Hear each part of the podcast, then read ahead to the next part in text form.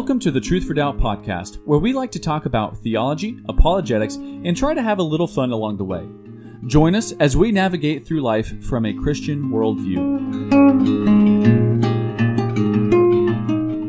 Just gotta embrace it. Um, Welcome to the Truth for Doubt podcast, the only podcast where you can hear Reverend Michael display his personal ASMR skills.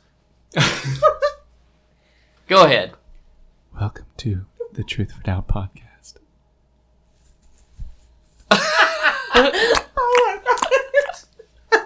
There you go. That was really weird. I hope that's really good for the Ooh, listeners. Can't wait to hear it. I hope they Welcome. enjoy it. Well, well, this is an audi- auditory uh, stimulation, right? Yeah. So Oh man. Okay, Oh, that was. it's fun. the weirdest thing. I think ASMR is the creepiest thing uh, ever. But. Well, thank you, guys. satisfying. I'm glad that you're here again. Thanks yeah, for listening. yeah. Glad that we're here again. It's been a little while. Or Right. It feels like a little while. I feel bad because we never introduced Katie. So like Katie is here too. Oh yes, hello. Well, see, now we have to start doing it to you, Katie, No. because you can just That's no, true. get it's in just on the really fun. funny to watch this go between you guys. So I'm really, it's really okay. Yeah, I got so nervous. I didn't know what you were gonna make me do, but that was a good one. You one. just gotta, you gotta. It's like, uh, whose line is it anyway? You don't know. oh, you just have to improv. You just gotta improv it. Man. Yeah, that's when when I Just- was a kid, I thought that I would be really good at improv, and then like actually thinking about it and and knowing how awkward I am in like front of people, I would just like blank and not do anything whatsoever. yeah, So- yeah. See, that would be me too. Yeah, I feel like a lot of times we think we're good at things that we're not yeah. good. Just Like, in I our always- imagination. I always It's the think story I'm like, oh, of I'm my this, life. and then I realize oh, I'm not good at those things. Yeah. like podcasting. yeah. Hey, I'm sorry. speak for yourself, that was, sir. Yeah, that Yeah. was Just really kidding. more of a. Speak That was for yourself. meant to be a self-deprecating joke. oh man, gosh. All right. Well, so this week we have a uh, a Star Wars treat for you guys, where we are going to rank our our. How are we doing it again? So, Katie, you did every single movie in order from like Ish. least to yeah. your least favorite to favorite. Yeah. But I only did like my trilogies, like my favorite trilogies. Well, he ranked them the trilogies. I uh, ranked the Within movies each within the trilogies oh, that's a good idea too. because I, I couldn't cross trilogy. Isn't that interesting Yeah. that every one, each one of us, all three, yeah, did it differently? it's like our Yeah. personalities are. it's a different. personality test. we should talk about personality tests. Been there, done that. this is a personality test. Okay. Okay. Ooh. So I did it the most boring way, I guess. So I so I, I'm ranking my favorite trilogies from least favorite to favorite. And I think it's going to be obvious. That's pretty easy. I think it's yeah. going to be super obvious. So Yeah. I feel But bad for it's doing it the lazy way. So my least favorite is the newest trilogy. okay. Uh, well, even though it's not done yet. But I, I just like, I hate it, or I don't hate it, but I just think it's lazy. Like the Uh, story is yeah. lazy because they just recycled, Mm-hmm. uh, especially Force Awakens. It just recycles. Um, oh shoot, which New one Hope. was it? Yeah, New Hope. Yeah. and Yeah. and it's just like, why would you do that? And then also, then the second movie, like it even has. It has plot points that make no sense whatsoever. Well, they built a lot Mm-hmm. of things up in Force Awakens, and everybody's like, "Oh, what's gonna happen?" Yeah, like exactly. who who is Rey? And then the Last Jedi, Rey is nobody. And then Yeah. they kill off the main. but you're Uh. like, who is was the bad Snoke. guy? Snoke. Yeah. Yeah. And and then they kill him. Well, and and you're there like, were all well, these theories about him being, um, what's that guy? Plagueis. Plagueis. That's who I almost said a second Yeah. ago. Yeah. Yeah. and it's just I think he's gonna come back to life. I hope they still make it. Yeah, maybe. Well, you had the trailer for the the next or the, uh, yeah the last movie in the trilogy where they had uh, the Emperor laughing. that's right. at the end yeah, of it. old But- Palpy. I just there's no way that that movie is going to be able to make up for No. the disappointment of the last two. mess. It has to I- be the best movie I've ever seen in my Well, life. I, I think what mess. what Star Wars needs to bring back, and again, it's what made. I mean, it's iconic. The Mhm. whole "I am your father," Darth Vader being Luke's father. It Mhm. was the biggest plot twist. You know, you just didn't see that coming. yeah, Like, I wish they would do something like that Well, again. that's Right, why right. with Rey being someone that like I think the reason they the guy didn't want her to be anybody and the second one or it seemed like she was just you know Mhm. ordinary. Where like anybody can be a Jedi. I'm like, oh, that's but that's not why we watch this, okay? Right, yeah, it's the Skywalker saga. Yeah, we we want to know Skywalker Yeah. stuff. There, I- and there were so many theory, theories about who she was. Right, Yeah. And I just, we were just sitting in the theater, like, waiting for all these answers, Right. and none of them came. Yeah. It was like yeah. so. it was so dumb. You should have seen Paul, Paul and mine's face the whole time. We Yeah, were like, just like rage.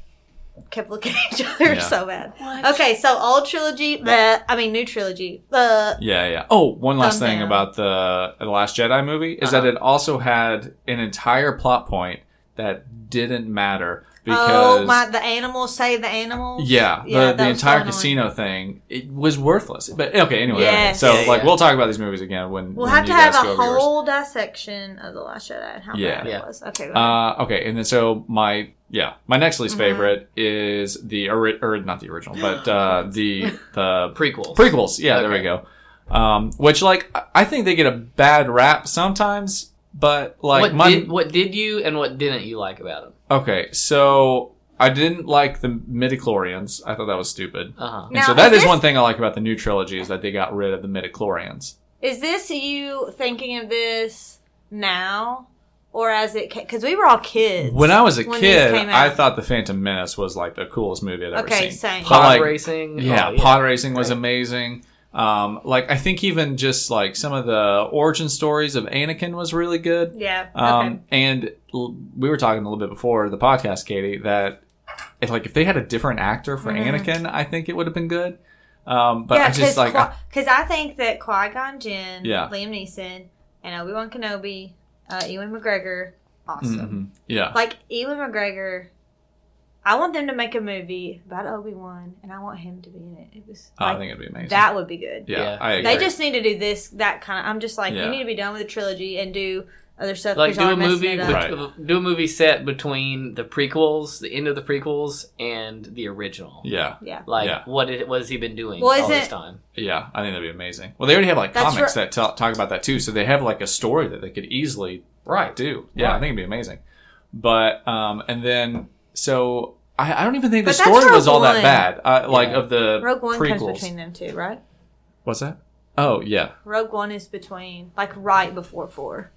right. Yeah. Okay. that's when but they it's just the a plans. whole it's just a whole other side of what's happening. Right, Yeah, right, right. yeah. Okay. Oh, I got you. Yeah. Okay. But yes, it'd be the same time. Yeah, it's like happening alongside Yeah. of Mhm. of A New Hope. And the Anakin actor is actually the kid from that Christmas movie, Jingle All the Way, Oh with yeah, Arnold Schwarzenegger. oh I love that movie. I actually got a Turbo. Man for Christmas. What? Yeah, They it was one actually of my made Turbo favorite Mans? toys Oh, I'd that's ever gotten in my life. It was so good. Okay. Um, but uh, but I think that if they had done the the same story, I don't like the Gungans, but if they had done the same story throughout the prequels, but they just made the world look gritty like the 1st Mhm. like the first uh, trilogy, Yeah. then it would have been so much better. But they decided to make it like a cleaner look No. and like Yeah. way too much CG and all that kind of stuff. Mhm. That was my main issues with it. And then my favorites, the like the original, obviously. Which Um, one of those is your favorite? I think A New Hope. I think that's my favorite one. I think the the last one was the weakest. Yeah. Was that the Return of the Jedi? yeah. Okay, Mhm. yeah, the Return of the Jedi I think was the With weakest. the Mhm. Ewoks. With the yeah the Ewoks and uh, there was another thing, but I don't remember what it was. But anyway, I do think that was the weakest, and I think the middle one was really I hope that Kylo Ren actually goes to the light side and that Rey goes to the dark Oh, side. me too. I think that will be awesome. That would be the only thing that would make me like. The It'd be movie. really right. Wouldn't that be a cool twist at the end? Something. I thought that was going to happen last movie. I really Like, 'cause thought they're something both was going to happen, Yeah. and then it was like nothing. Yeah. Yeah. Like they're both right they on the fought. fence. They did that whole battle. I was like, yeah, yeah, this is okay. Right. I can, I can handle this, and then nothing. And then Yeah. it fizzles out. And then it was just all back to how it was. Because Yeah. if they end up making the movie or like the whole trilogy not actually about Rey, but really it being about um uh oh shoot gosh what's his name Why Kylo? Ren? Kylo Oh. Ren's story, but it's just like that like, would be kind of Rey cool. is just the vehicle for for his story. I think that would be amazing. Right, because then you Like look that- back and you'd be like, oh. Yeah. Yeah. yeah, and you just learn that I it's really all don't- about him. And I think Yeah. that would be awesome. yeah. I really did not like. Uh, well, I'll say one more thing I don't like about Last Jedi, and then you can go. Okay. I really hated what they did with Luke's character. Oh, yeah, me me too. too. So much. Me too. Yep. Yeah. And Luke, uh, uh, Mark Hamill hated it too. Yeah, he said, yeah. "I'll do this because like you're paying me, but I hate what you've done with it." Right. So I Yeah. think we, I feel like we should listen, you know, to the people who were, Were the in characters, it. yeah. maybe. Yes. Anyway, You go know. ahead. All right, I'm so, so- bitter. So uh, mine are so starting with the newest one, starting with the newest trilogy, which I guess we it's only a duology right now. Yeah. Yeah, yeah, yeah. um, I would say between the two, I like the Force Awakens more than the Last Jedi. Um, because of everything that it set up. Yeah, I mean, it, yeah. it, it really it was a I good think I would setup agree with movie. that too. To would, be the- would you say that? Say that one Because of time? everything that it set up. What you liked Force Awakens better than Last Jedi? Is Yeah. that what you said? Mhm. I, I- yeah, I thought with Force Awakens compared to the prequels, even though it kind of was a redo of a New Hope, but it just brought back a lot of that feeling of the old ones, Uh. which I thought the prequels did not. Yeah. Yeah, like Man. I, I liked that it was that it was very similar to a Yeah, New, Ho- I was a new like, Hope because I'm like Yeah. I'm like Oh, man. yes I I'm like I see what they're doing here Yeah, Yeah. and I like it. I kind of was like I that too. didn't. We're on the was same page. opposite. Yeah. I was like, we've seen this movie before, and you're just like, you're banking on my nostalgia, and then you're like stepping on it. yeah, one So, see that's yeah. what I had I had hoped They that did they good were, with my that was yeah that they like that kind of worked for me. They Yeah. worked. They got my nostalgia, and then with the Last Jedi, they just Really, stomped man. See, like, so it. for me, like, it was like, okay, so they they made a star destroyer. Is that the name of it? I can't like remember again The Death They Star? The Death Star. What is Gosh. wrong with you, Michael? I am really Do you tired. even like Star Wars? ah, I thought we were talking about Star Trek this whole time. oh my god. gosh! But I do know about Star Trek too. but the Death Star. Sorry. Yeah, so that- like they I did, did- it. They did a Death Star, and they're like, you know what That would be was good in the in the original trilogy if we do another Death a Star. bigger Death and Star. And then you know what would be That better was- for the new trilogy? Another Death Star. That is that's And true. I was I do agree. come on. Yeah. like, I agree. Three Death Stars. I feel like just the feeling as a whole, I Uh-huh. liked. Yeah, well, see, that's what I liked the feeling, and I liked But again. you're, you're right. You're just like for real. We can't come up with anything else. Yeah. Yeah, but I liked that it was uh, very. I liked that it was similar to the first one because yeah, it it gives you the funny, Mhm. the nice nostalgic. and feelings. really like Yeah. the it was it for me i don't even i haven't seen force awakens in a long time either um there's some like when the ships are coming in and it's something about like the sound of it and just like how it was that you really didn't get in the prequels i don't feel Oh, like right. and i was Yeah, just like true. this is this is it right Yeah, one, and I also liked that they, like, not only did they kind of scratch that itch, but then yeah, they they they introduced new characters. Uh, Han Solo died. Like they did some new Oh, stuff. yeah Mhm. And like I said, it's I felt like they were really teeing it up for like this whole new this whole new story. You Yeah. know, and to a kind new of come director in. came in and said and then no it was just awful. we're not doing any of Yeah. that stuff Yeah, yeah. Um, I was hoping Luke could turn to the dark side. I was like, man, I need something different. Like, Mhm. but nothing happened. Anyways, Yeah. so those are those two. Then going to the prequels, I would say I liked the last one the best, Re- Revenge of the Sith. Ooh, I Oh, think yeah. I like when you about see like yeah like Darth Vader become Darth Yeah, Vader. I pretty mean, that was pretty awesome. Yeah. You know, when uh when uh Obi Wan is like Anakin, like don't do this. You know, yeah, like the anguish between like you Oh see my their gosh, I relationship. yeah, like- he's like, I "You're my friend. Like, when don't I- do this." yes. And then he cuts off both of his arms. And he's like, "Stop!" Yeah. You know, and he still. It was just amazing. Like, right, right. I I, will. Say, oh, sorry. Go ahead. No, I like I was talking to him earlier about I thought that um the whole Padme thing. I feel like in Attack of the Clones she's kind of annoying, mhm. but in that she actually kind of is annoying a few times when she's like Mm. Anakin, you're breaking my Oh heart." yeah. Yeah. Oh, yeah. But Right, it's so kinda cheesy. like Mhm. oh like she's crying and then like Obi Wan's trying to help her and then he's all like oh it's just I saw this funny like medical meme that was pretty hilarious, and it had like a picture Ah. of Anakin like laying on the table with his arms and his legs cut Uh-huh. off, Yeah. and them like rebuilding him, and and it's just like chaos, and then it was like you can rebuild this guy, and then it has another picture, and it has Padme laying there, like very peacefully, Yeah. like with nothing wrong with her, and it's Right. like, but she dies. exactly. Oh, they Makes broken sense. heart. Of a broken Yeah, heart. She died of a broken heart. Yeah. but uh, yeah, so Revenge of the Sith would be number one for me. Mm-hmm. Second, I'd probably say was uh, uh, the first one with the Mhm. pod racing. Phantom Menace. Oh Yeah, yeah, pod Phantom racing Menace. is amazing. Uh, Yeah. video game. Did anybody have a video Oh, game the with that? Nintendo Oh, yeah. 64 version. Oh, it was so good. heck I had it on yes. My brother had that, It and so it was good. really fun. yeah. Um, and then and then the Attack of the Clones. Yeah. clones. Clowns. Clowns. That's the attack of the clowns. Although that being said, I really liked the the whole uh, cartoon um, where they followed the clone Mhm. story. oh yeah. I can't remember what it's called. I think, Clone Wars. yeah, Yeah, Yeah. Uh, I haven't the- watched that a lot of cartoon's it. actually really good. I've watched some of it. Paul like uh, wants to try to get Avery to watch. He's like, let's watch it. Oh really? And, that seems a um, little I'm like, like- dark for. No, not really. Like he, like when she was younger, not really watching TV. He might have Yeah. that on or whatever. Yeah, But I was like, this is kind of silly. Like this is a cartoon, okay? Even though I watched Sailor Moon, but I was like, but then I kind of was Yeah. like watching it, like I was doing something else, but really watching it. I was like, oh, this is like like the story. hardcore. You really have to sort of watch it for a while, but the storyline is there. Yeah, you just yeah, got to kind of give it some time. well, Really? and Yeah. they don't that, and that's canon too. Yeah, right. So, So like everything. I that need to watch there, it. Yeah. My friend John says it. it's Anakin really good, has too. a Padawan learner. I don't really understand how all that works. Yeah. because he's still Ahsoka Tano. She's Yeah. up. She's pretty awesome. all that. I'm like, why don't they make a Mhm. movie if they had a movie? Well, and that her? goes into Rebels too, doesn't it? Yep. Yes. Yeah. Yep. Yeah. Gotcha. But yeah, so and then finally the original trilogy, I would say I liked Empire Strikes Back the best. Um, and then Return of the Jedi best after that. Yeah. So I I liked Ooh. I liked a lot of the things about Return of the Jedi Sure. because again, um, so it's the end of that trilogy. Yeah. It's you got the speeder bikes Oh, racing through the cool. woods. Yeah. like that one was really cool. Yeah. And then uh, and then Luke pretty much goes into like Jabba the Hutt's palace or whatever. Yeah. And so- yeah. and- right. And- the Rancor fight yeah, and all yeah. that kind of and stuff. he's like he's Takes- like yeah. he's like dressed in all black. He's like he looks pretty. he's cool. like a fully trained Jedi at that Yeah. point, and he's just like Got his green lightsaber. bring it on, yeah. Right. And then the that he emperor, built. Yeah. Well, and then actually I was watching some some theory videos when I was hoping that he was going to turn to the dark side.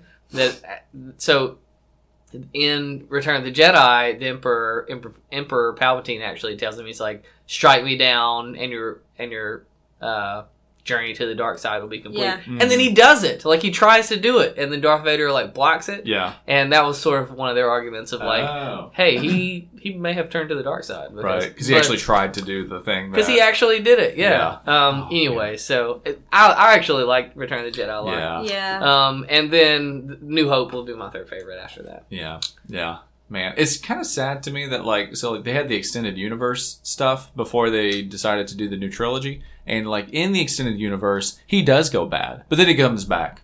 But Yeah. like it just it bums me out that like the extended universe stuff that they just like got rid of Right. Yeah. sounds so much more interesting. Yeah. than Yeah. I what they remember have reading now. some Mhm. books. I don't remember that though, but I think I followed Leia probably more.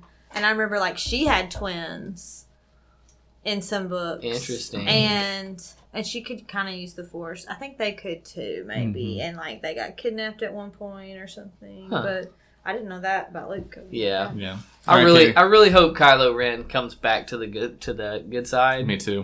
And and like repents of killing his dad. Like it will be so, it will be such a good Yeah. story. Well, you know, because like, you can see it's like they really try hard to make this like inner struggle, and I'm like, why are you showing us this right. deep inner struggle if If he's just going to gonna go bad anyway, Yeah. yeah. And I hope that they show us more about the Knights of Ren, like more Yeah. of like these people. What the heck? Yeah, you only have like these flashbacks of these awesome looking guys in the Yeah. rain, and they don't do In the anything rain, with it. which Yeah. in the rain, it makes it so much cooler. Right. Yeah.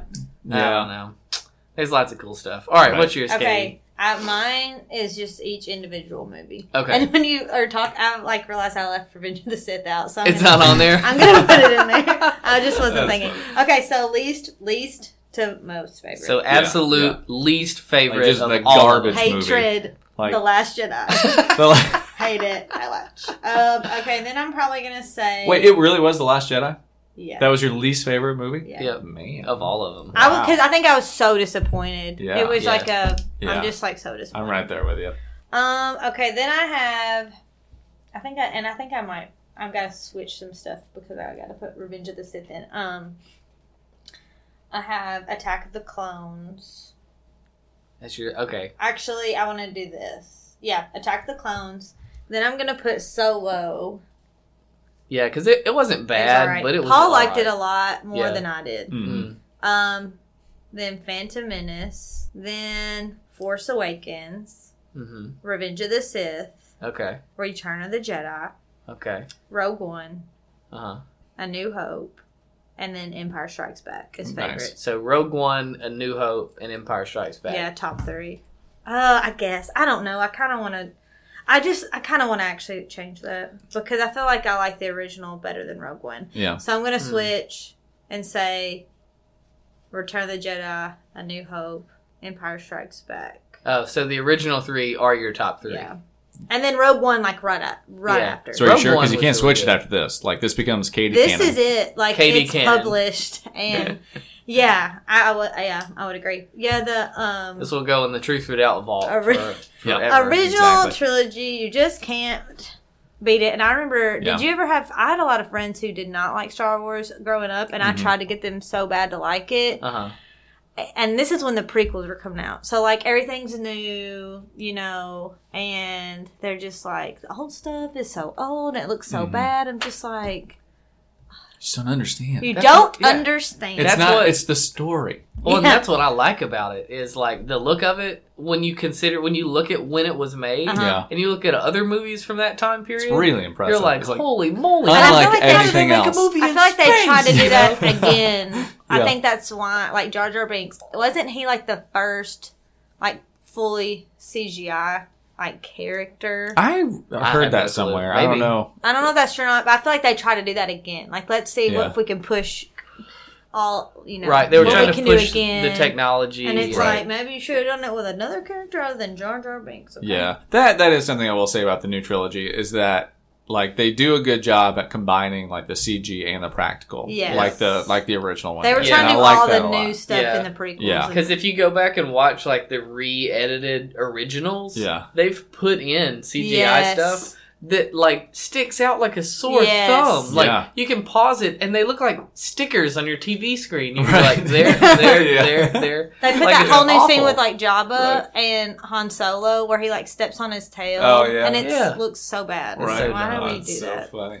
Um, oh, what was it? Oh, the other thing I like, I do like about the new New. trilogy is that, like, so the prequels they had such like flashy lightsaber battles, which is really cool.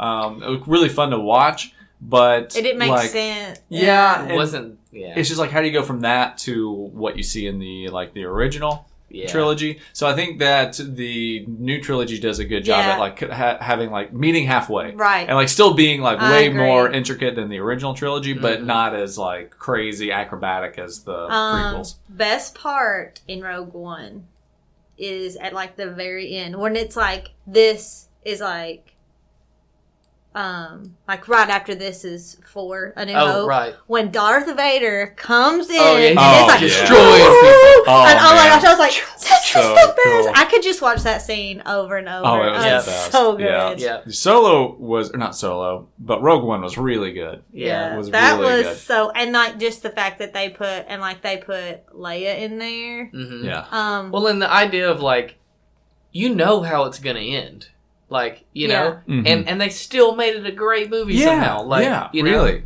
yeah, and that one guy who's not even alive anymore, um, like a general or something, and he was like in it CGI'd kind of. Oh yeah, yeah. I don't know how they did it, but it looked good because for a while I was Yeah. like, I don't think this guy's. A, it took me like a long time to kind of figure it Yeah. out, and then you can kind of see. Mm. But- Although Leia, th- Leia's face was kind of wonky. Yeah. I Yeah. thought, but I, I But agree. it was I think, pretty I think his face. I was think they really did a good job though. They didn't. Did they show her full face? Mm-hmm. Okay. Mhm.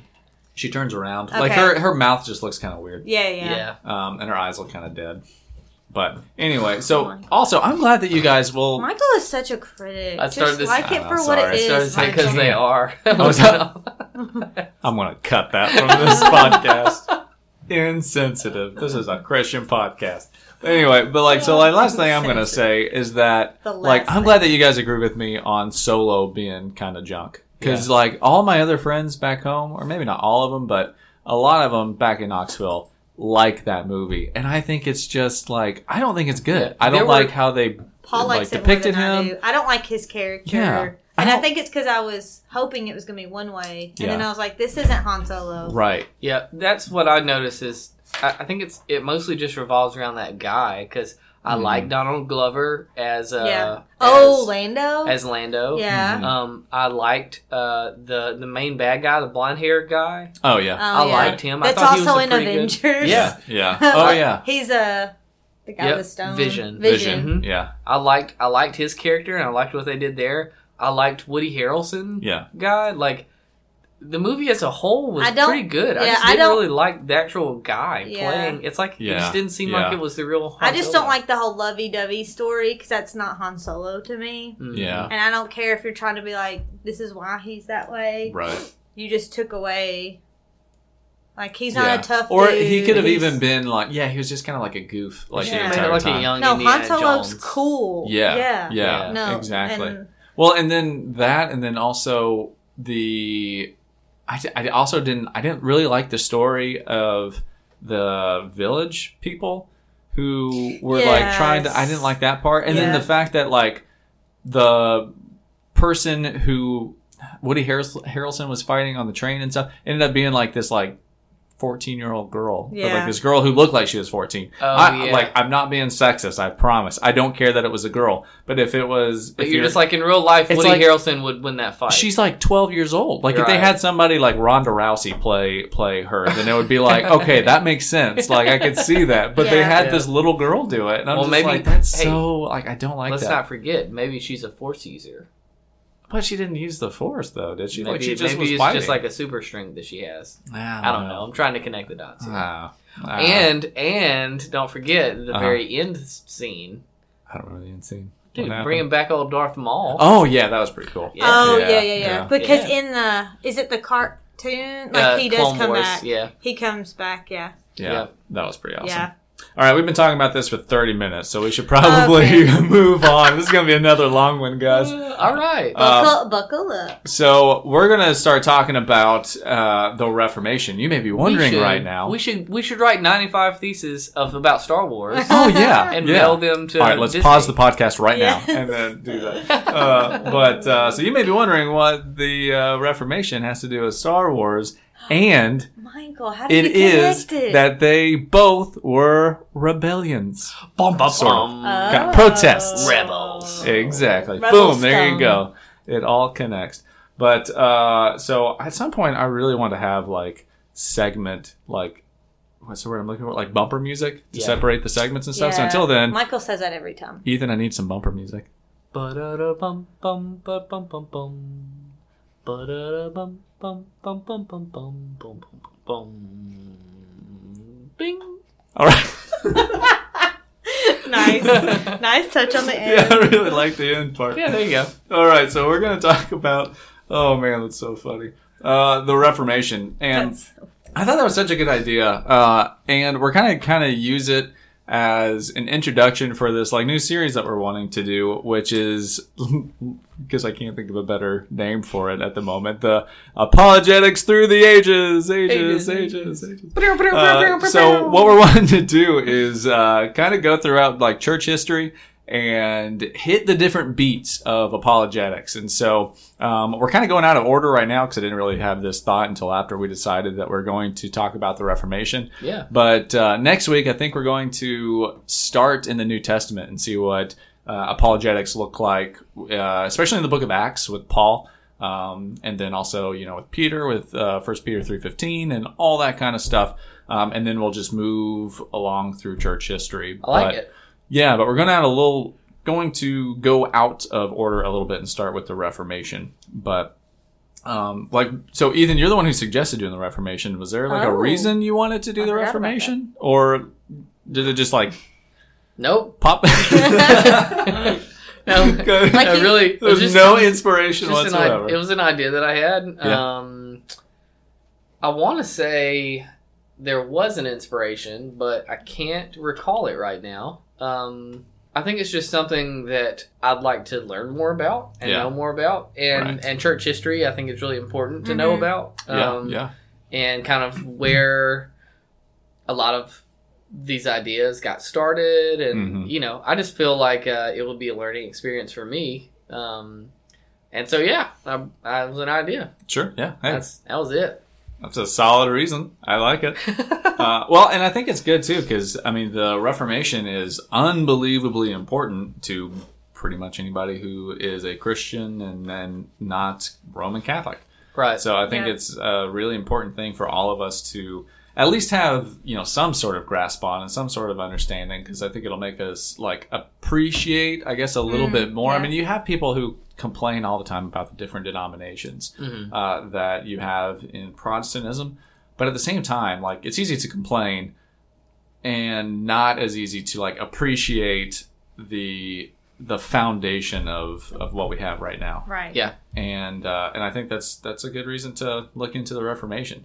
So I, I was going to start with like you know what actually was the Reformation because that's a pretty important thing Yeah. to know. That is. Let's define that. Yeah. What happened there? Yeah. So the Protestant Reformation, the reason why it was called the Protestant Reformation is because Protestant is basically just like another term for protest. right And so you had these people who, like Martin Luther, who became disillusioned with the Roman Catholic Church and mm-hmm. they started a quote unquote protest. But uh, funny enough, the Protestant Reformation wasn't actually called the Protestant Reformation until like 1529 after a, uh, I think it was, what was it called? I think it was called like the Diet of War. Speyer or something like Oh, that what? um, where What does that mean? religious uh, i think it was a town in germany but i Oh, can't okay. don't you may want to fact check me on that and get back to me but uh, it was around Diet 15 of Speyer. yeah s-p-y-r-e i think that's what it was called but it was after a specific um, diet or a specific trial that ended religious toleration in germany and persecution really started to become a lot more of a thing Yeah. for people who dissented against the catholic church Why is it called diet? What does that mean? Like, so well, i actually watched a youtube video on this earlier today there we go what is um, dr ethan educated let me Tell us. share my youtube knowledge which is very limited um, so uh, so it's so the term diet is it basically is another word for a, a meeting, a gathering of people, um, Oh. uh, a trial maybe. Mhm. It could be. Uh, I can't remember which language it was in. If it was German or maybe if it was Latin. Um, the the actual diets themselves the ones that were germanic Uh-huh. they actually typically happened in latin Okay, yeah. So- I think the original word uh, actually wasn't diet. It was like D I E A T A or something, Mhm. um, uh, which was the original Latin term, and then it got changed to diet somewhere along history. But um, basically, that's it. There's still a little more there, but I can't remember any Well, rest of it. Michael was right. It was in Germany. Mhm. Um, and it says it was a diet of the Holy Roman Empire held in 1529. 1529. Was it the diet of Speyer Yeah, and Cool, it okay.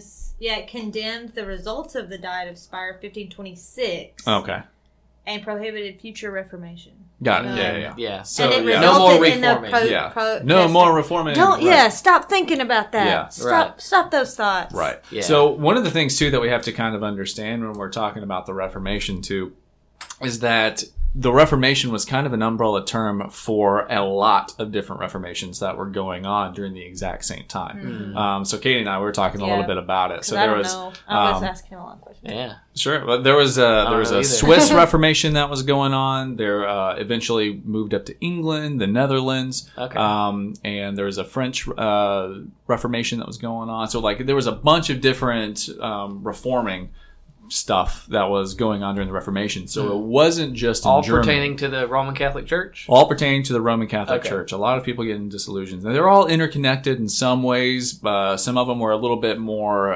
uh, I guess, split off than others. Um, but uh, but they were all over the same thing, typically. Okay. Um, and we also usually think about the Protestant Reformation starting in 1517, when Martin Luther, you know, hammered the ninety-five thesis on the uh, what was called the Castle Church. I actually was there at the Catholic Oh, Church. I saw the door that he hammered it on and went in the Castle Church and looked around and all that kind of stuff. It was really cool. That it is was I an bet that was awesome neat. experience. Oh man, it was fantastic. Um, but it was in uh, in this town called Wittenberg. Okay. But the actual Reformation itself, and it didn't really didn't really like start start uh, until actually like after the Diet of Worms, Mm-hmm. which happened in oh shoot, I want to say 1522. I think I, I think I had it here. Yeah, 1522 when he uh, returned from uh, Wartburg because he had to flee after the Diet of Worms. Because in the Right. Diet of Worms, Luther was condemned for basically being a heretic because they're he was kind of going against "Nope, the papacy and all that kind of stuff Right. and uh, one of the princes kind of stole Martin Luther away uh, after the diet so he wouldn't get killed, Killed. basically. Mm-hmm. And then when he came back, that's when the Protestant Reformation really started. Well, why didn't they get kill him when he got back? Because The he ha- he started gaining too much popularity with a Oh, lot of the princes, a lot of the Germanic Okay. princes, and had the backing. So they didn't want to necessarily start like this Mm. war, and so they didn't actually go against him too Which much. at I'm the time. wondering was, and maybe I don't know if you know this or not, but it was it was it also sort of a political move as well for the princes? Yeah, because, absolutely. Like, you know, yeah. he- if if they're seeing the the church, which at that time was, I'm sure, this big political power as well, right. and they're seeing sort of a lot of Mm. uh, discord there. They're, you know, uh, Mhm. I, I'm wondering if if that was the reason that they're supporting, you know, Yeah, Martin absolutely. Luther and right. all these, you know, they wanted to get stuff. out from underneath the thumb of uh, the, the Roman Catholic Church. Right. A lot of these Which- princes were. What? So, and I just think it's so interesting too. I was telling him, I, I'm like, when you see movies, like, um kind of set during this time, Mhm. it's just it blows my mind um, because the um, like royalty is pretty much the head of the church, right? What do you mean? Are you talking about with like, Like- the? Like a king would be. Oh yeah, so like okay, like take England for instance. Um, they would like they'd be the king of their land, or like princes were princes of different regions in in Germany. Um, so like at the time, Germany was kind of split up in a bunch of different areas and stuff, and each one had its own kind of royalty, if you will. Um, but a lot of them, like they, they kind of answered to the Pope in a lot of ways, Yeah. and so But they didn't. it- a lot of them didn't want that anymore. Right.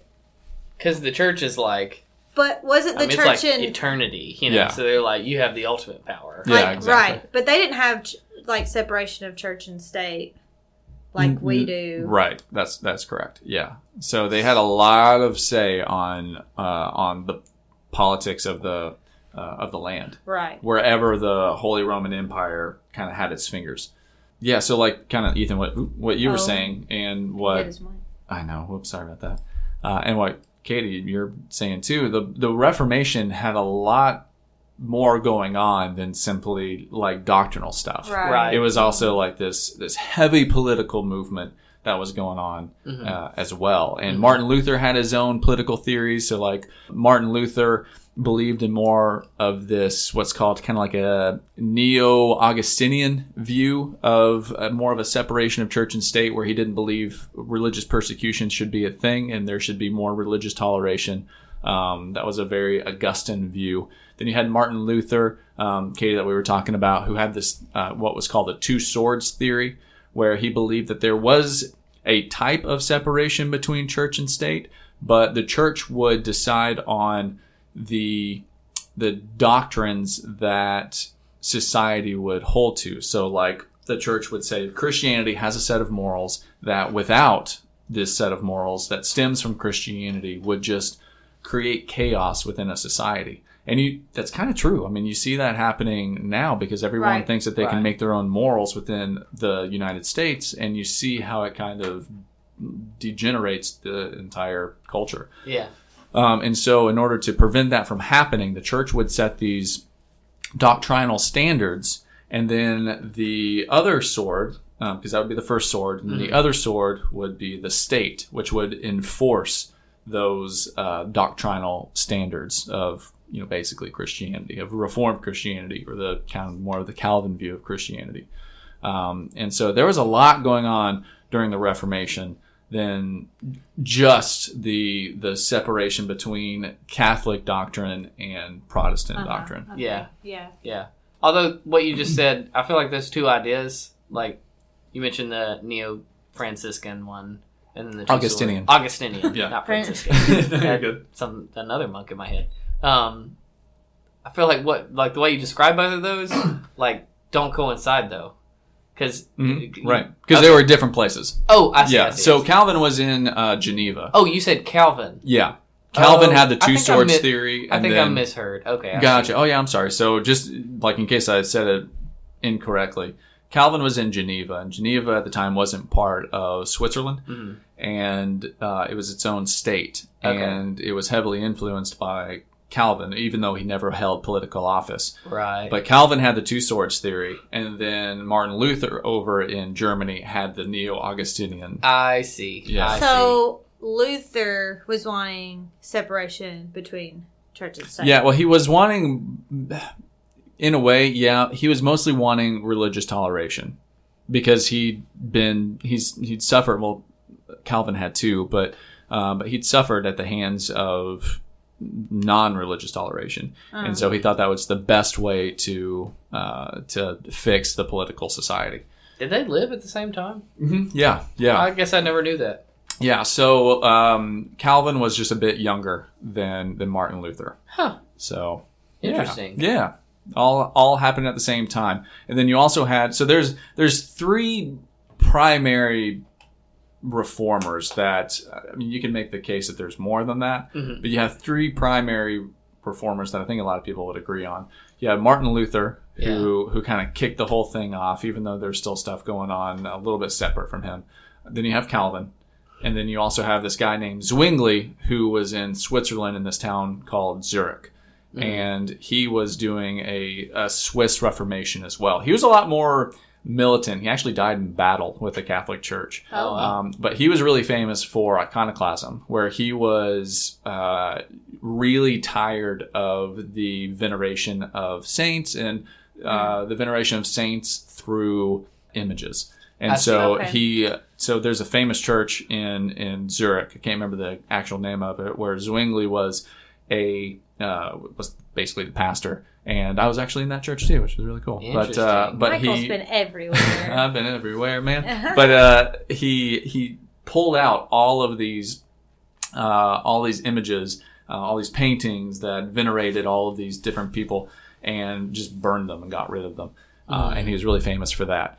And then he and Martin Luther actually is really funny because at one point they were thinking about kind of joining forces like politically, but at this thing called the Marburg Colloquy, they met for several days and they talked. So colloquy is just another name for meeting. Yeah, so okay. basically, the the uh, Marburg meeting.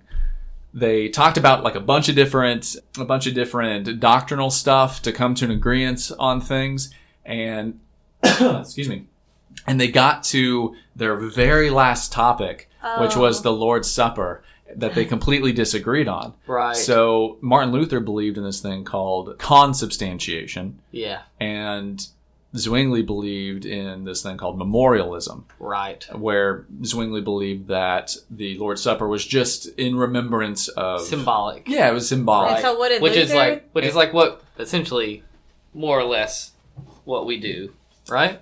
Uh, yeah, Ish. yeah. Well, Yeah. some people do. So, like Calvin, and I would probably maybe. Wait, okay, go- sorry. Yeah, Hang no, you're on. fine. Who are you talking about? Was thinking about joining forces? Calvin and this guy, or No, Luther? Zwingli and Luther believe, Okay, or okay. were going to join Okay. forces at one point. Um, so I'm jumping all over the place. No, you're fine. So, So, what did Luther believe? so Luther believed in consubstantiation. What does that mean? Uh, that means that he didn't necessarily believe that the bread and the wine turned into the literal blood and body of Jesus Christ upon the consecration um, during the Eucharist or during the Lord's Supper, like the Roman Catholics believed. And he didn't believe that it was a re-sacrification of Jesus Christ on the cross. But consubstantiation meant that the body and blood were still present in in the elements of the Lord's Supper, but in a different relationship. And so Uh, he would say that it was in and under the elements. Um, so kind of like water in a sponge, uh, if that makes any sense at all. Okay. But what really separated that, so that that's kind of what consubstantiation uh-huh. means. But it's it's different than transubstantiation, where it actually turned into the literal body and blood of Jesus Christ. And for Roman Catholics, it's also a re-sacrification of Jesus. Every single time they they take the Lord's Supper, they take the Eucharist, and uh, Luther didn't believe that. But because of their disagreement on the Lord's Supper, they couldn't join politically. They mm-hmm. completely disagreed with one another, and the reason why it was so important because right now we kind of like think that that's a silly reason to not join forces, Right. but the issue actually came down to the Christology of each one. So Zwingli saw the body and blood in in any real sense being part of the elements of the Eucharist as taking away from Jesus' humanity because Jesus' humanity is the body and blood and Right. it can't be omnipresent. Uh, and it can't be out of, of heaven, which is where he is now. Interesting. I see. Okay. And Luther, since he believed that the body and blood was present, he believed that the um, and I don't want to misrepresent it, so I'm doing the best I can. Yeah. yeah. Um, You're not the end all be all of Right. So look this up just Yeah. to make sure. Feel free to fact check me and and email us. Uh, but so he believed that the, some of the divinity went over into the humanity and allowed this to happen, Okay. allowed consubstantiation to happen. Zwingli saw that as an assault on the humanity of Christ Mhm. and the separation between the divinity and the humanity. Right. So, Okay. yeah, little tidbit of info right there. Right. So with with Zwingli, um, it's interesting because with Zwingli and with like the Roman Catholic idea, um, it's like they're very black and white. But then with the with it's almost Luther's consubstantiation. Mhm. It's it's sort of Meeting in the middle. both. Yeah. Yeah, yeah, a little Yeah. bit. Yeah, yeah. Right. It's just interesting. It's really interesting, yeah, Yeah. for sure. Um, but uh, but yeah, and then you kind of have like the importance. So I mean, that's all the political stuff. But Well, we, sorry, real quick Oh, yeah, no problem. And so all of these all of these disagreements and Yeah. ideas and thoughts again were were stemming from personally reading the Bible right, because they either one knew how to read Latin yeah, or Greek or Hebrew Right. or whatever, right, or it had been translated into like German or whatever. yeah. Well, that's actually a big a big thing. So the Catholic Church didn't want the Bible So the to be layperson did not have access. the layperson at that time did not have access and that was one of the important things when it came to the reformation is that they believed that the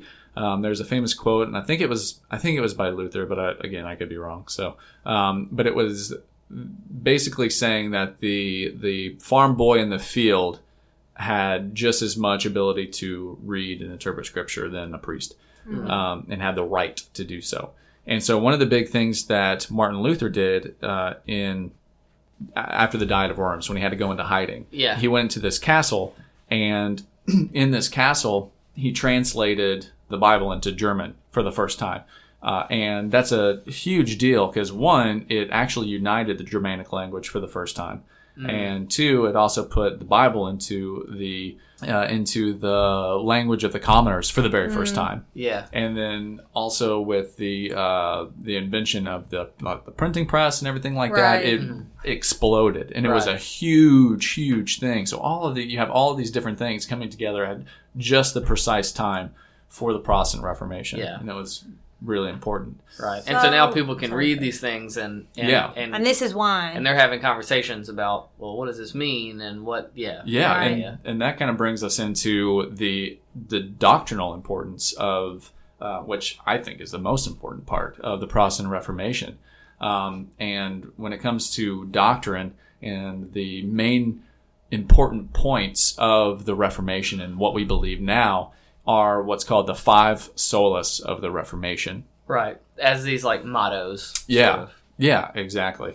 So, um, so you, for instance, you have sola scriptura, uh, sola fide, solus Christus, uh, sola gratia, and then Sola Deo Gloria. That's it. That's right. 'Cause, Well, I what were you gonna say a second ago? Sorry. Well, okay, so with the layperson not being able, not having access Mhm. to the Bible themselves, and so the Roman Catholics believe that just the priests could interpret. Actually, the bishops. The bishops. And so the bishops would interpret scripture, and anything that the bishops agreed upon when it came to the translation of scripture was authoritative. It was seen as just as authoritative as scripture. oh, Um, okay. and so they would then basically dispense that to the priests, and the priests would convey So- that, but typically in Latin. So anytime that uh, they So if had, you didn't know Latin, you didn't know. yeah, exactly. Well, And that's so- the thing too, and I, I guess what I was coming uh, when I was talking about like the the church, like church and state kind of thing, and that um, did Martin Luther also have a big problem with? I mean, I guess the indulgences thing is Mm-hmm. a part of like the corruption because you could say whatever. I mean, they could say whatever they wanted, Yeah, and yeah. it would just be as fact. Right, exactly. Or I mean, that's what that was the original thing that Martin Luther had an issue with because his his first desire wasn't necessarily to start this whole Protestant Reformation. Right. It, was, to fix from within. yeah, right? it was to fix the Catholic Church, and the main thing that he had an issue with at the time was the selling of indulgences in order to uh, build Saint Peter's. Uh, oh gosh, I always forget the name. How you say that word? Basilica? Basilica. Yeah, there we go. Uh, Saint Peter's Basilica in Rome. That, yeah, that's what, that's literally the word that I was trying not to say. Saint Peter's Basilisk. Yeah, Uh, yeah. Like in Harry Potter, when the snake comes out of that big stone statue's Yeah, mouth. exactly. So the Catholics were trying to raise this basilisk from. Yeah. Anyway, but uh, Saint Peter's Basilica. So they're trying to raise money for that, and they did. They were trying to do that through the selling of Right. indulgences, Telling which- people that they had to pay yeah, for less time in in purgatory. Purgatory. Yeah, not only for them but also for their for dead other relatives people, too. Other people right. yeah, too. Yeah. So that's just like how political it all Was. Was. Yeah, yeah. Yeah. and it wasn't about God really. It was about hmm yeah. what Yeah. what they were their agenda, their own agenda. For sure, yeah. Um, and then it started becoming more, and it started being defined again by these five solas of the Reformation that that made a difference. And the first one of those is sola scriptura, which is after sola fide is one of the most important ones. So, So by this- scripture alone. Is this what Luther is saying? This is what Luther's saying. This is what Calvin's saying. like did they Zwingli was like saying. who who came up with what you're talking about? Uh, I'm not exactly sure who actually laid it out Like as one the of- solas of the okay. Reformation. Um, Okay. I can't. I don't 100 percent know where that came Okay. from. Um, but looking back, this is like the collected main Okay, points of okay. all of the reformers. They all pretty much agreed on this particular, on these five particular Okay. points. The reformed bishops got together and decided we're gonna we're gonna come up with this. I'm sorry, I can't. anyway, yeah. No, Um, that's not how it was. don't listen to Ethan. Don't listen to anything. Oh, Ethan man. It's sola scriptura. Yeah, sola scriptura. So at the time, the well, actually, and now as well, uh, the Catholics believed in a two-source theory of uh, of authority, and so they believed that Scripture was the infallible Word of God, just like we do. They believe that it is uh, divine revelation. They believe that the uh, authors were inspired by the Holy Spirit. They believe all those things, and so that wasn't the issue. The issue was is that there was another source of authority on equal level as Scripture, and that is what's called tradition. And tradition was it was what they said was basically oral teachings passed down from the apostles. Oh. And the problem with that is that like you don't really have a written record of any of those oral traditions and a lot of it was kind of out there. And so basically how it's defined now is it's the uh, collected and agreed upon uh, doctrinal understandings of the church universal the catholic church universal. So basically if all catholics believe this one particular thing It's- it can be considered tradition and through a process can be canonized so a good example of this would be um, the Immaculate Conception of Mary. So they believe that Mary is completely sinless. It's not found anywhere in Scripture, but all Catholics believe it, and it eventually got can- canonized and is now official Catholic doctrine. And if you look at the Council of Trent, which was the Catholic response to uh, the Protestant Reformation, where they lined out a lot of their doctrines, uh, and if you look at um, the First Vatican Council and then Vatican II, which w- was held in the 1950s and 60s, um, it reaffirms all the previous Catholic councils and stuff. But the Immaculate Conception became church dogma, and if you don't believe it, then you would be anathema, or you're considered anathema, or uh, another word for anathema is just damned. And so the Protestants were like, no, we don't believe that whatsoever. We believe in Scripture alone as the only authority for all things spiritual. Um, and anything that the Scripture speaks on is uh, is absolutely authoritative, and So- anything else is nothing. Would they not believe? Uh, do Roman Catholics believe that we are born sinful? We're all born sinful, Yeah, they believe in the doctrine. but doctrine. that bishops have this are almost like apostles. Like, why? What? What Hmm. gives them the authority? Uh, so okay, so like they would basically be like the descendants of of the apostles, and so they Oh. have that authority. But okay, so when it comes to the teaching of the bishops, there's bishops all over the world, and one particular bishop isn't necessarily uh, infallible. So the teaching of one may differ from the teaching of others, and if they disagree, then then one of them could be in, right and one of them could be wrong. But if a bishop or if all the bishops around the world agree on one particular doctrine, then that doctrine is considered authoritative and true. And so that's also how, um, like the uh, Assumption of Mary, so Mary ascending into heaven instead of dying a natural death, became uh, church doctrine or church dogma as well, Okay. um, if that makes any sense whatsoever. Yeah, and yeah. then um, the Pope is seen as a direct spiritual descendant from Peter.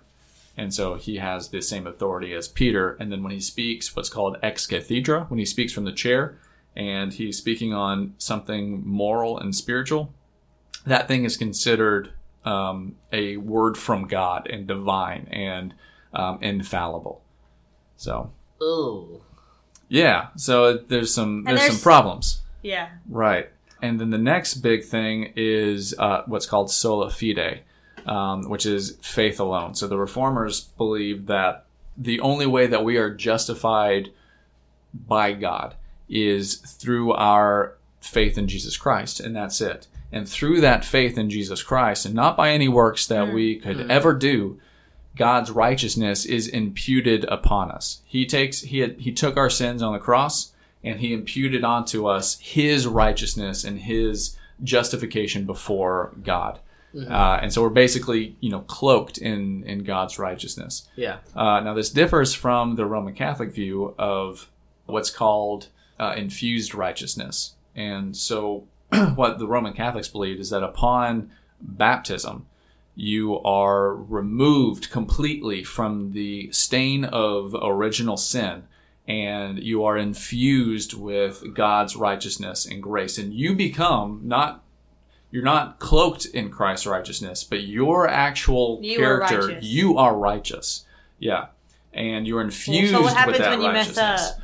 So when That's you when you when you commit go- a mortal what's called a mortal sin, then you basically have lost all of that infusion of righteousness, and you are now damned in the sight of God, and you have to go through uh, penance in order to regain that justification through God. And penance uh, includes uh, being sorrowful for your sin, confessing it in front of a priest, and doing acts of penance, which includes things like you know you'll see the um, like the Hail Marys, and then Okay, so they would do- tell you things you need to do yeah, in order to gain exactly. that back. Yeah, in order to gain that back. So, but if you're righteous, why would you sin? Jesus didn't sin. It it's just how it is. Yeah, I mean one of the things It's a good question, Katie. Yeah. I think that's I think that's one of the uh, the one of the issues with it as well is that that's kind of a self defeating argument kind of thing. But they also believe in different levels of, Oh, okay. of sanctification and of justification as well.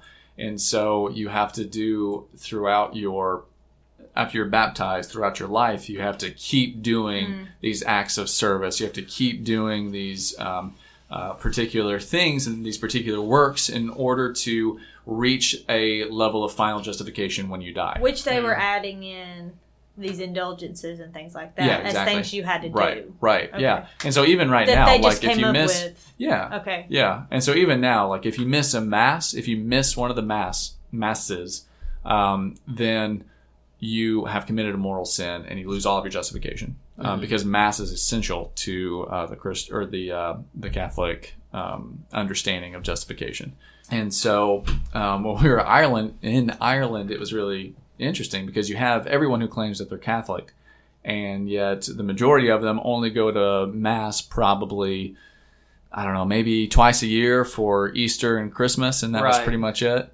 And uh, and so a lot of a lot of Roman Catholics they don't know these things. They have no Mm-hmm. idea about all of the things that um, Sort that of the these council. doc- like these doctrines that the church holds to, but, Yeah. like they don't know about. yeah, exactly, exactly. So that's why I would never say that you know all Roman Catholics aren't saved because a lot of them they they have a deep love for for Jesus. They just don't know what like the Council of Trent says. They don't know what the Vatican one and two say. Mm-hmm. Um, they don't know all these things, or even the Catholic catechisms. Mm-hmm. Um, and so it, I wouldn't say that all of them are unsaved. Um, a, a lot of them are more Protestant than Protestants, I think. Yeah. But it's it's also a, a thing that we need to be aware of that they believe these certain things. Uh, so, am I boring you, Ethan? You're making me so bored, man. no, it's good. Oh man, It's very good. Okay, so you've gone over Sola Scriptura, and the um, Sola Fide. Sola like, all these words that I cannot say. Okay. Yeah, um, and then so the next one is uh, Sola Gratia, which is by grace alone. So the reformers and we believe that it was only because of God's sovereign grace, His um, the unmerited favor that He shone upon us, that we're saved. Like we had nothing to do with it. We Yeah. can't save ourselves. It's not possible.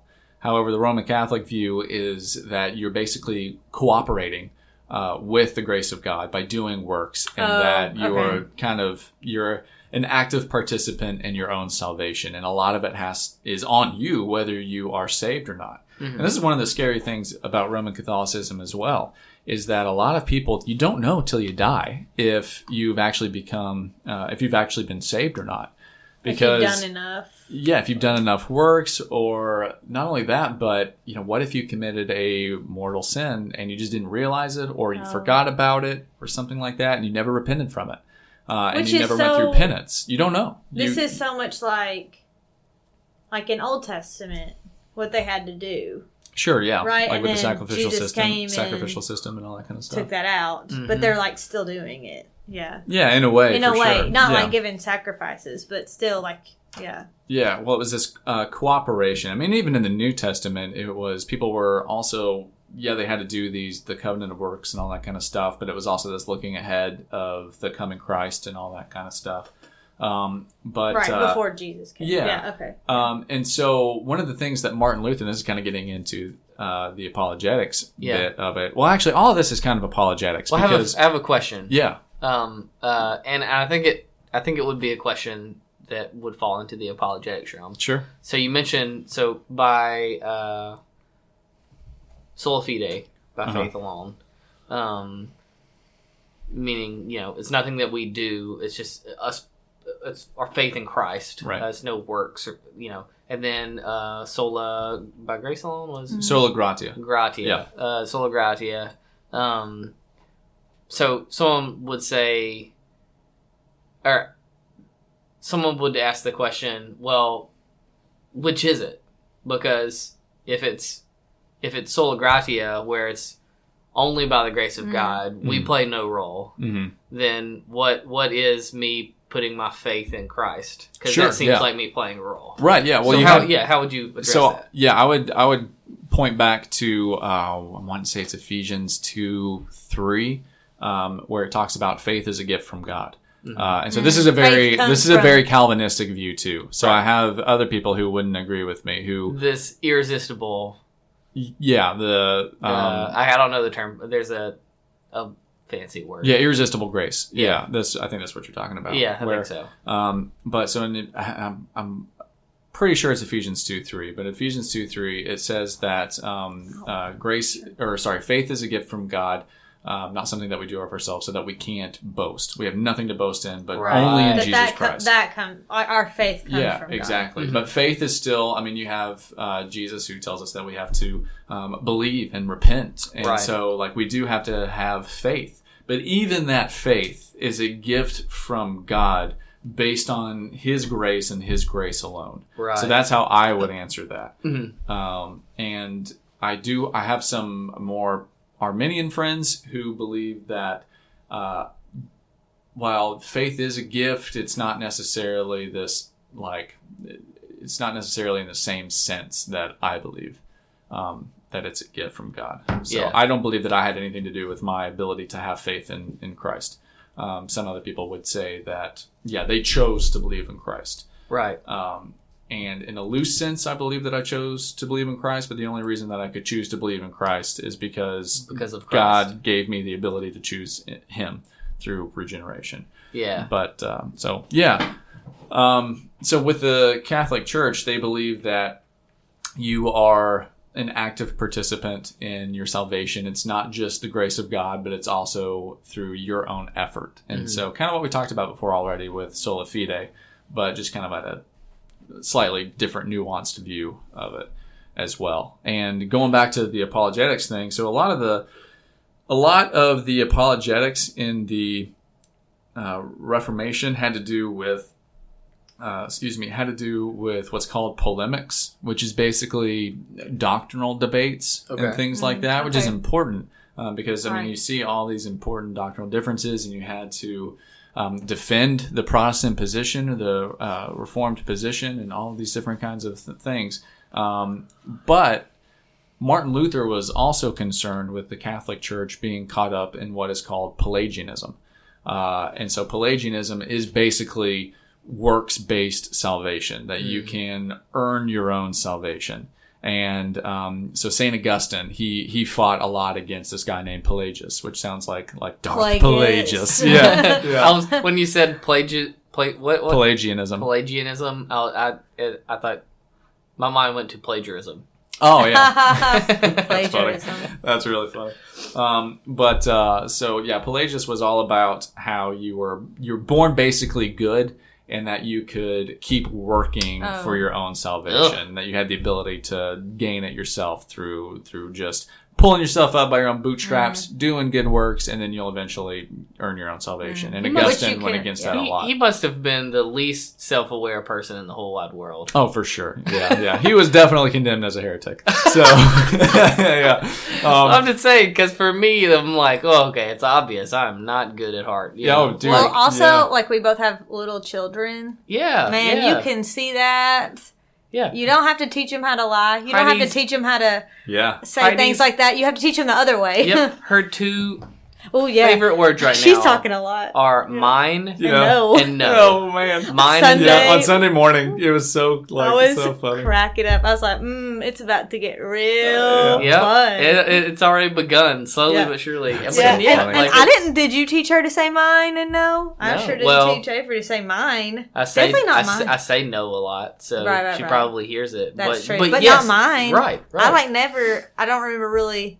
Just mine, mine. Yeah, But she, no one does that. She. But it's yeah, it's just this natural. You thing. guys make having kids sound so appealing. It's so fun. they're they're little blessings. They yeah, are. yeah, for Well, sure. it just full shows you- clipper, it just- full clipper. Yeah, Full full quiver. quiver. It just shows you. It's like, oh, we're have we're gonna have to teach her to fight against herself, mm-hmm. yeah. and what we're having, and we Yeah. we're no different. We have to do that. yeah, Yeah. I'm. I'm like I feel like the biggest thing I'm learning is is having like more self discipline. Yeah, being able to tell yourself no because I'm having to teach her to do that. Yeah, Mhm. same. we were actually talking about this the other night, and I was like, if I'm expecting or I'm trying to teach Avery this, should I do this to myself? Exactly. Right. Yeah, yeah.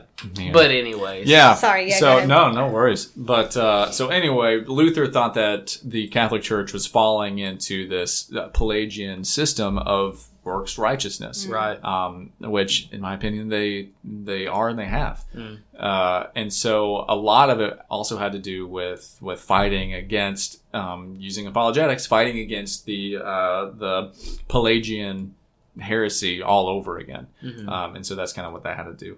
Uh, the next one was Solus Christus, and that was basically in Christ alone. Christ is our only means of salvation.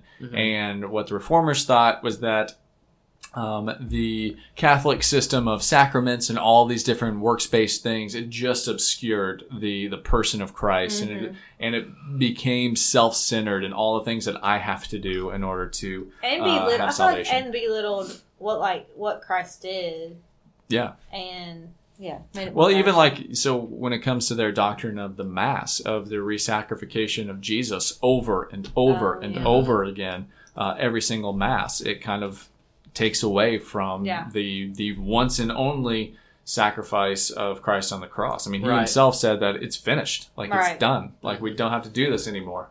Um, and yet they do it. They think that Mm. that's happening every single uh, Mass. Yeah. So, so lastly, it was the the sola deo gloria for God's glory alone. Um, and and the the problem was it wasn't necessarily that the Catholic Church didn't want God to be glorified. I mean, if you go to a Catholic mass, you see like how high the view of God that they they do have. Yeah. But what I, I think what some of the reformers, especially Martin Luther, when he really started getting fired up, um, he he believed that the Pope was just basically the Antichrist. Actually, I think he wrote that that uh, that the Pope was the Antichrist. But he believed that he was stealing God's glory, that the Catholic Church was stealing God's glory. Um, and uh, and so they were completely against that. They were they were completely for everything being about God, and all of the things that we do isn't for ourselves, but it's for the glory of God. And so those are the main doctrinal points of of the reformers. Okay. So, yeah. So How- sola scriptura, Yeah. sola fide, Mm-hmm. sola gratia, Mm-hmm. Solus Christus. Sola so, solus Christus, and Yeah. sola deo gloria. Yeah. Boom. There you go. Perfect. Yes. Nice. Nailed Good it. job. I'm an official reformist now. Yeah, that's right, Reformer? I don't know. Reformed it her. Reformed it Yeah, it's the technical term. Okay. Yeah. What were you gonna say, Katie? Well, so how? Um, I just like really don't know much about um Catholicism. How is a pope chosen? Uh, a pope chosen. A pope is chosen. Uh, I want to say by basically a vote from the cardinals. So the cardinals will come together. They'll discuss it. They'll talk about it, um, and they'll. so they finally are decide. deciding who's chosen by God. Yeah, basically. Okay. Yeah. Yes. So. Albert Pujols, several of the other St. Louis Cardinals. okay. what? It just did you say poo holes? Pujols, Albert Albert Pujols. Oh It's The a baseball sports player? guy. man, I thought you were player. like saying like they just pulled it out of their poo holes. I was like, I was like, all right, a little crass for for our podcast. That's because Michael No. doesn't know anything about sports. Oh man, I think Hardcore. Michael knows more than I think he lets on. Yeah. You can, I'll let you think that.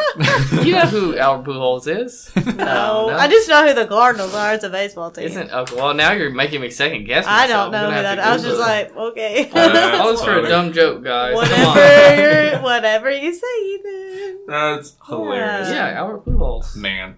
So next time we're gonna start from the New Testament. Yeah, we're gonna start from the New Testament. Kind of going back in time. yeah, going Okay. way back in time. Way and kind of seeing the origins of, of specifically Christian apologetics, Cool. um, and uh, and how the apostles kind of handled themselves when they were faced against uh, Yeah. I'm excited about dissenters this. and whatnot. I am too. I feel like I I've like- learned a lot. Yeah. I told Yeah. Michael before. I was like, it's just gonna be as- me asking you questions and listening because you're like our teacher. Eh, He's teaching. He's us. like, I don't know, he's I'm not like a very our, good teacher. He's like our pope. no. and I am in a fancy chair. I mean, yeah, he's Oh, in a God. Better chair. No, he's I in hope a that better chair than us. I hope that people listening. Um, yeah, that's right. That's why they pay me the big bucks. I Uh, get the big chair. He has a. Sw- we don't. Ours doesn't even move. It doesn't swivel or anything. Oh man, I would go crazy if I was He's sitting in one of those swiveling the chairs. whole time. Well, actually, so it's good that I have this swivel chair and you guys don't because so like I think I, I drink way too much water before these podcasts and during Ah, these yeah. podcasts, and if I swivel, it makes me have to pee less. Yeah. Okay. Well, Well, makes sense. yeah. why do you have that chair then? yeah. Uh, but uh, yeah, I'm excited about it too. I think it'll be really good. Yeah. Um, for those of you listening, I had definitely a point by point way I wanted to go through this, and I did not do that. So if it was really confusing to the listeners, Well, I that's also because we probably asked. We no, you guys were great. So away you guys, I thought were awesome. I think it's important I feel to like we know. got through the main. Yeah, but I think it's important to know church history Yeah. and you know not just the Reformation, but Mhm. Yeah. kind of where every how everything is developed and Yeah. Yeah, you know um and so I'm excited to become. Well, and I don't want to be like. Sure. I mean, I feel like there's a lot of people, um, and like you said, even people who may say they're Catholics and they don't really know what all the church stands for or Mhm. says, and I don't want to be that person. I want Right. to know. right. So Sure. that's Yeah. what we're. That's what this podcast is yeah, for. So yeah, we can and learn it and makes know. me think. Well, okay, I go to a Baptist church. Like, what Yeah. officially are the Baptist doctrines that I need to know? You know, Yeah, like it, yeah, yeah, it definitely. you- yeah, Yeah. for sure. So Right, right, yeah. And then I think it would be good to have a a whole podcast on like getting a little bit more in depth on Catholicism and stuff too, um, and like kind of dissecting even uh, like the Council of Trent um, and Vatican One and Two because those are their their main uh, statements of doctrine that that is binding. That is absolutely binding, and so um, it's important to know what those things say um, because that's that's like the official position of the Roman Catholic Church. Yeah, Um, and yeah, and when you're if you're talking to someone, that way you kind of know. yeah, You already know some of these yeah, things. and and From- Mm-hmm. some of the questions that you ask your Catholic friends can can come from that. Be like, hey, this is what the Roman Catholic position is. Do you believe this? right. Um, and if you don't, a lot of times it says that. Um, so if you don't believe in such and such dogma or such and such, um, so I'm just using dogma and like the general term. the general term of like this is doctrine. yeah, Uh, so if you don't believe in this particular doctrine, then you are anathema. You are damned. They believe that if you don't believe this, then you're going to you're going to hell. Mhm. Um, and uh, and that's that's an important thing to know. Yeah, we'll we'll we'll have a podcast at some point about Catholicism, maybe. But next week we'll talk about the other things. And so, real fast, this is going to be a really long podcast, and I'm sorry, but I wanted to do a Patreon uh, question because we hadn't done one in a while yeah, and uh, and it kind of fit in perfectly with this Oh, yeah. particular topic. And the question was, is why don't Protestants use the Apocrypha? And there's actually like there's a there's a bunch of different reasons behind it. So I'm going to answer pretty briefly. And uh, when we have the podcast on the Apocrypha, or sorry, on the Catholic Church, we can go a little bit more in depth about it, I guess. But so the main reasons why we don't use the Apocrypha is one, the Apocrypha wasn't actually canonized until the Council of Trent. Um, and that's a pretty big deal because a lot of the things that the Roman Catholic uh, Church teaches, um, so for instance, the teaching on, um, oh gosh, not limbo, but purgatory. Purgatory, yeah, purgatory uh, comes from the Apocrypha, and so in order to back certain things up that the the reformers were going against and saying wasn't scriptural, they decided to well, we should probably make the Apocrypha part of the official scriptural canon. Um, And so that's one reason why we don't believe in it because it wasn't canonized until the Council of Trent, and it was kind of sketchy why they chose to canonize it. Uh, Which and where did what did it come from? um, so it was part of the Septuagint, which was like the some of the Greek translations of the Old Testament that um, that the uh, gosh the apostles and stuff would use uh, every now and then that they would quote from and all that kind of stuff. But the problem was is that there are no copies of any of the apocryphal writings in the earliest copies of the of the, Septu- of the Septuagint um, and the apocrypha didn't really come into being until probably around like I think the fourth century BC. so quite a long time after Ah, okay. uh, afterwards, and so that's another reason why we don't necessarily believe the apocrypha was divine. Mm-hmm. Uh, another reason is that um, no New Testament uh, apostle ever quoted from it Mm-hmm. ever. And they quoted from the Septuagint, but they never quoted from any of the apocryphal books. And so that's another reason why we don't you know, hold to the Apocrypha. Um, many of the church fathers denied the inspiration of the Apocrypha as well. So a lot of the early early Christian um, important theologians didn't believe that it was uh, inspired. Uh, early Jews also denied the Apocrypha. They didn't believe that it was uh, the inspired Word of God. And then, lastly, one of the most important is that it taught doctrine not found anywhere else in Scripture. Uh, so again, kind of Like pointing, scripture interprets scripture. So Exactly, if it does, yeah. if it yeah, it's kind of weird that you would find uh, certain things in the Apocrypha, but Nowhere nowhere, else in Mm. Scripture. Uh, so the same thing with you know when it comes to purgatory, like it's just not found anywhere else in Scripture. So um, those are the primary reasons why we as Protestants don't believe in the Apocrypha as divine uh, Scripture or have any sort of authority over the church whatsoever. why did they why did they want to adopt that? because I think honestly, I think it comes back to the Council of Trent. I think it just kind of it was a reaffirmation of some of the things that they wanted to be true, and they just decided, so. yeah, and so. And for them, it's enough if the bishops agreed on it, or if it's enough if the Pope agreed on it Yeah. um, because the Pope and uh, the magisterium, the collected teaching of the bishops, is authoritative, is 100% authoritative, and so they can't question it. And so Yeah. nobody until the reformers really, you know, said anything. Yeah, yeah. no, that's really interesting. I'd, uh, I, uh, I, it'd be interesting to to speak with someone who's Catholic. You Mhm. know, Yeah, and get, for sure. Get their opinion on you know what they think about some of these things. Yeah. Because I mean, we've been very jokey and stuff about it. Mhm. Um, but I mean, I've meant no. I mean, I, we mean no disrespect, but Right. Yeah. it's just something that I know from I guess from pro, from a Protestant side, hmm there are things that I guess we've grown r- teachings that we've grown up hearing where you know when we Mm. look at like Catholicism and stuff, we're like, oh my gosh, like Yeah. that's just so different, you know, For sure, Um, yeah. And so, uh, and not what seems to be in Scripture. Um, And so it's just very interesting. Yeah. Well, close to every Irish person that I talked to who was who's Catholic when Kayla and I were living in Ireland, Uh-huh. like they didn't know, like they, didn't didn't know, know. about Uh-huh. all of these different things. Interesting. Um, and not only that, but they like they never heard of of salvation being a free gift. so like just so the so, like, main things that they know is that they just they need to do this list of stuff and they just Yeah. try the best they can,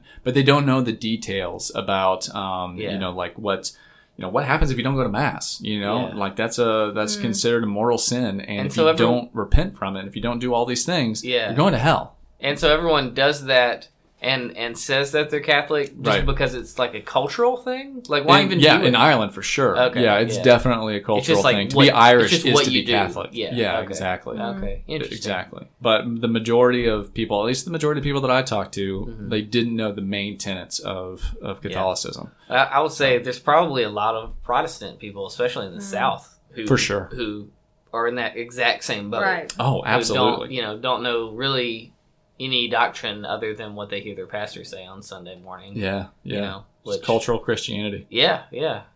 It's an issue either way. Yeah, absolutely. Yeah. All right. Well, I think that is a good place to wrap it up. Um, thank you guys so much for listening. Uh, if you want to become a supporter of the Truth for Doubt ministry, uh, want to help us do our podcast, but do it better and all that kind of good stuff, um, check out patreon.com slash T4D. That's patreon.com slash T, the number 4D.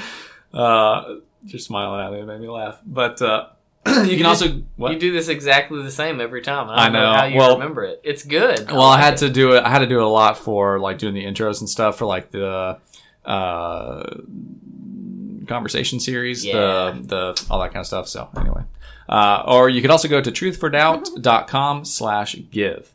And uh, I've kind of done a little bit of an overhaul on the website, um, giving a little bit of a facelift. I'm still working on it.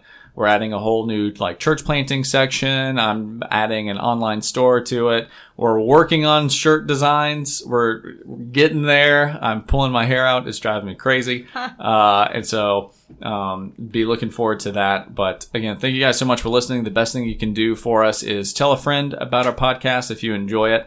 Uh, if you don't, just don't say anything. So, all right. we will see you guys later. Good night. Katie, Good night. There we go.